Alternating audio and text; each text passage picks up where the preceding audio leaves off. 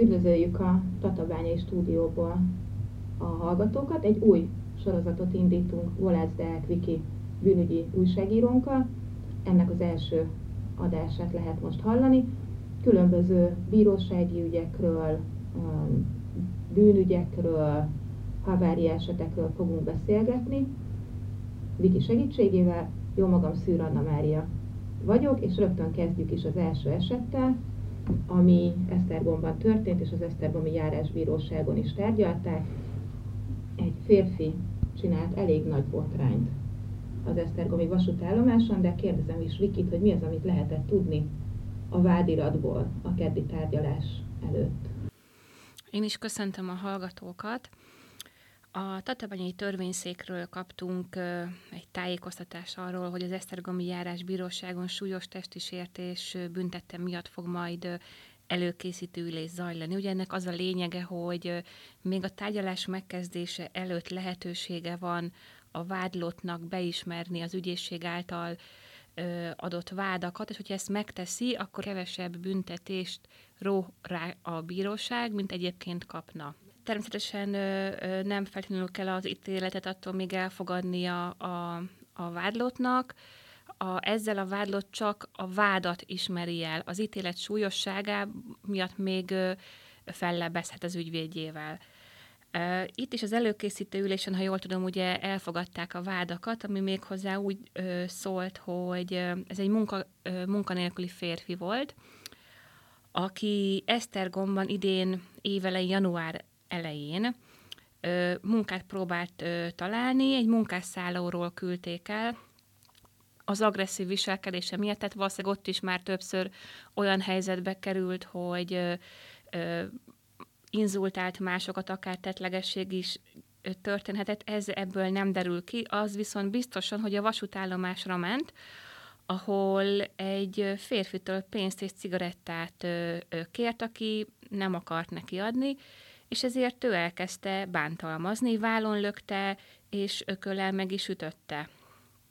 Szerencsére súlyos sérülést nem szenvedett a, a, a férfi, azonban ö, ö, ettől még ö, ez bántalmazásnak minősül. És mi történt pontosan? Mit lehet tudni erről az esetről? Pontosan az eset nem derült ki az esetnek a részletei, az biztos, hogy a bántalmazás során a sértett férfinak eltűnt a mobiltelefonja és a bankkártyája, amit egy hölgy talált meg a vasútállomás területén, és magához vett, tőle elkérte a vádlott, az az agresszív férfi, aki ugye bántalmazta a sértettet, és nem is adta vissza a, a férfinak, akit bántalmazott, hiába kérte, tehát ő szóvá tette ö, szerette volna visszakapni, ennek ö, nem tett eleget, inkább kiment a peronra, a sértett utána ment, de ott újra bántalmazta, könyökkel arcon ütötte, és emiatt földre is esett, és nyolc napon belül gyógyuló sérüléseket szenvedett. A mobiltelefon és a bankkártya csak akkor került vissza a sértethez, amikor már a rendőrök kiérkeztek a helyszínre, ugye nyilván kihívták őket, és csak ezután adták vissza a sértetnek. De itt nem csak ő sérült meg, hanem ez az agresszív viselkedés ezzel nem hagyta abba, és a parkolóba egy, egy sofőrt is bántalmazott, aki éppen szállt be az autójába, őt akarta rávinni arra, hogy egy potyaúttal vigye, előtt, vigye előtt valahova, de valószínűleg látta a férfi viselkedésén azt, hogy nem biztos, hogy neki ez jó lesz. És miután nemet mondott a sofőr az agresszív félnek, mi történt?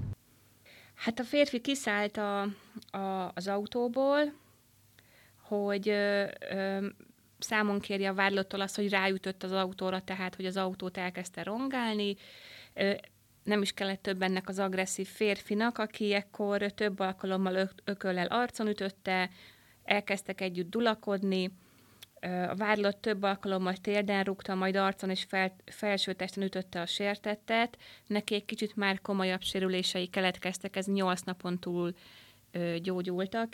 Hogyha jól tudom, akkor az ügyészség egyébként azt indítványozta, hogy börtönbüntetést kapjon a vádlott és tiltsák el a közügyek gyakorlását. Így van, igen. fellebbeztek az ügyvédjével, úgyhogy az ítélet még nem jogerős. Azt tudjuk, hogy azt mondta, hogy igen, valóban agresszíven viselkedett és, viselkedett és bántalmazta ezeket az embereket, azonban szerint ennél enyhébb ítéletet érdemel És ezért. Mondjuk is, hogy mi is az ítélet, amit uh, ugye első fokon nem jogerősen kapott. A Tatabányi Törvényszék tájékoztatása szerint uh, a vádlott halmazati büntetésül a már említett súlyos testi sértés és garázdaság mellett, ugye emiatt halmazati büntetés, négy év fegyházbüntetés kapott, és öt évre ítélték el a, vagy öt évre tiltották el a közügyektől, és akkor, ahogy mondod, ez ellen fellebeztek, és mivel három nap még arra is van, hogy az ügyész is jogorvoslati nyilatkozatot tegyen, így podcast adásunk után fogjuk megtudni, hogy mi lett a sorsa ennek az előkészítő ülésnek, hogyan alakul a folytatás, illetve erről majd be is fogunk számolni következő adásaink valamelyikében. Október 3-án a Tatabányai Járásbíróságon is volt egy érdekes ügy egyébként. Ez kábítószer kereskedelem büntette miatt indult, és hogyha jól tudom, akkor ennek is vannak érdekes szálai, úgyhogy mielőtt itt is beszélgetünk egy kicsit az ítéletről, először megkérlek Viki, hogy mesélj a vádiratról. Igen, itt egy szintén úriember volt a vádlott, aki 2020 decemberétől legalább két éven keresztül kábítószert vásárolt, illetve árult, és Tudunk én... valamit hogy hol szerezte be a drogot? Igen, hát annyit tudunk, hogy Budapestre utazott érte, hogy kitől az még nem derült ki, illetve az, hogy összesen mekkora mennyiségben vásárolta. Amit biztosan tudunk, és amit tényleg szülőként is mondom azt, hogy eléggé ijesztő, hogy nagyon sok kiskorúnak adta ezt tovább, főleg a Csónakázó tó környékén árulta a drogot. Ezek extázi tabletták is voltak, marihuána is volt közötte, és természetesen az ő zsebébe került ennek a haszna, ami majdnem egy millió forint volt. És 2022 márciusa és júniusa között 10 alkalommal vásárolt tőle egy 18 év alatti fiú, alkalmanként egy-egy gram marihuánát kapott. Ezt a 10 darab 1 grammos marihuánát 40 ezer forintért ö, adta a, a fiúnak ez a úriember, ha hívhatjuk így. Azt lehet tudni, hogy ez a fiú hol vette tőle a drogot? Igen, mint említettem, a Csónakázótó környékén árulta a fiataloknak, és ez a fiú is ott vásárolta tőle, tehát feltehetően ennek az esetnek a kapcsán került a, a rendőrség látáskörébe, és innen indult a nyomozás, ami visszavezetett arra, hogy ezek egészen 2020 decemberétől ő vásárolta és adta tovább a, a drogot Tatabányán. Az ügyészségnek mi volt a, a vádemelési javaslata egyébként? Az ügyészség azt szerette volna, hogyha a bíróság a vádlottat börtönbüntetésre ítéli, eltiltja a közügyek gyakorlásától, valamint vagyonelkobzást is elrendelnek.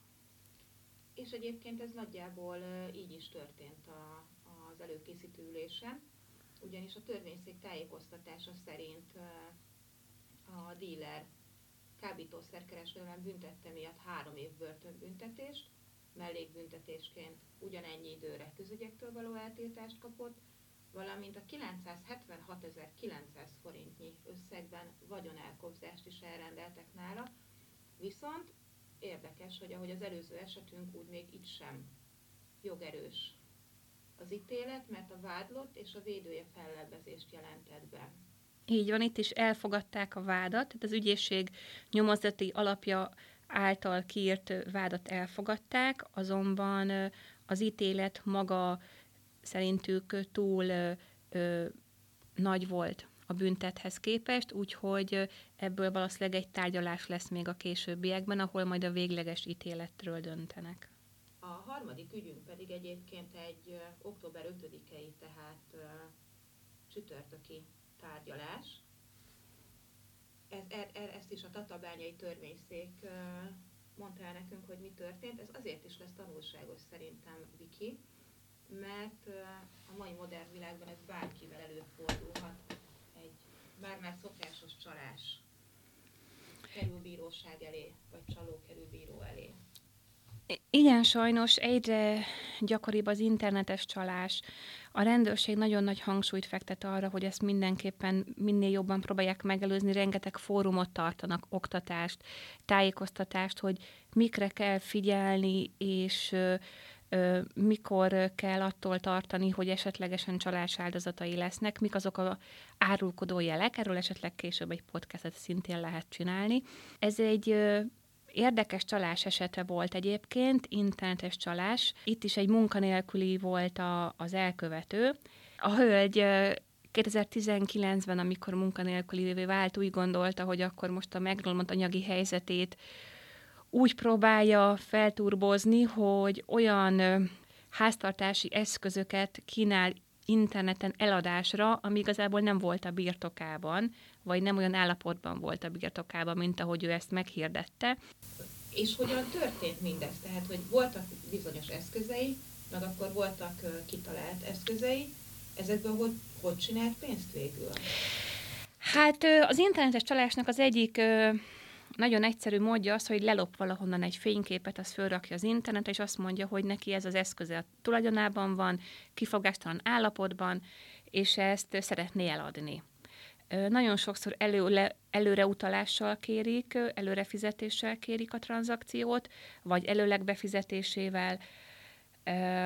Itt két eset fordult elő, vagy átadta az ígért háztartási eszközt, ez hűtőszekrény, mosógép, mosogatógép, szárítógép volt az ő kínálatában, tehát vagy átadta azt az eszközt, azonban korán sem kifogástalan állapotban, hanem ezek nem működő, rossz állapotú, műszakilag nem alkalmas eszközök voltak, amit nyilván nem fették a valóságot, mint, a, mint azt a hirdetés szövegét, amit ő feltett, a másik variációja pedig az volt, másik módszere, hogy nem is adott át semmit. Zsebre rakta azt a pénzt, amit előlegként kapott, és eltűnt. Onnantól kezdve nem volt elérhető, ezzel tíz sértetnek okozott nem is kis kárt.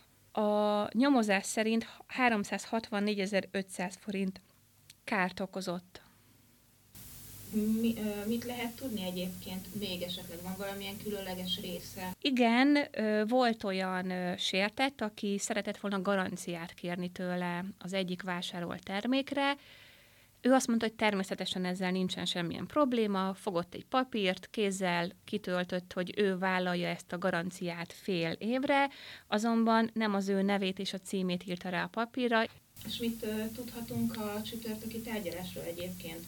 Ez tárgyalás lesz, vagy előkészítő ülés, lehet-e tudni valamit arról, hogy mit, mit indítványozott az ügyészség? Szintén előkészítő ülés lesz, tehát a nyomozás nemrég zárult le, most fognak először bíróság elé állni. Ő szintén eldöntheti azt, hogy elismeri a vádakat, vagy szeretne tárgyalásra ö, menni. Nyilván a tárgyalás az egy hosszabb procedúra, több tanú meghallgatásával, nagyobb költséggel jár, amit hogyha elítélik, akkor annak is a díját neki kell kifizetni, tehát hogy ezt is mérlegelnie kell. Az ügyészség egyébként indítványozta, hogy a bíróság a vádlottat halmazati büntetéssel ítélje börtönbüntetésre, valamint tiltsa el a közügyek gyakorlásától. Hogy ezt el fogja elfogadni, vagy nem, az a csütörtök reggeli tárgyaláson fog kiderülni.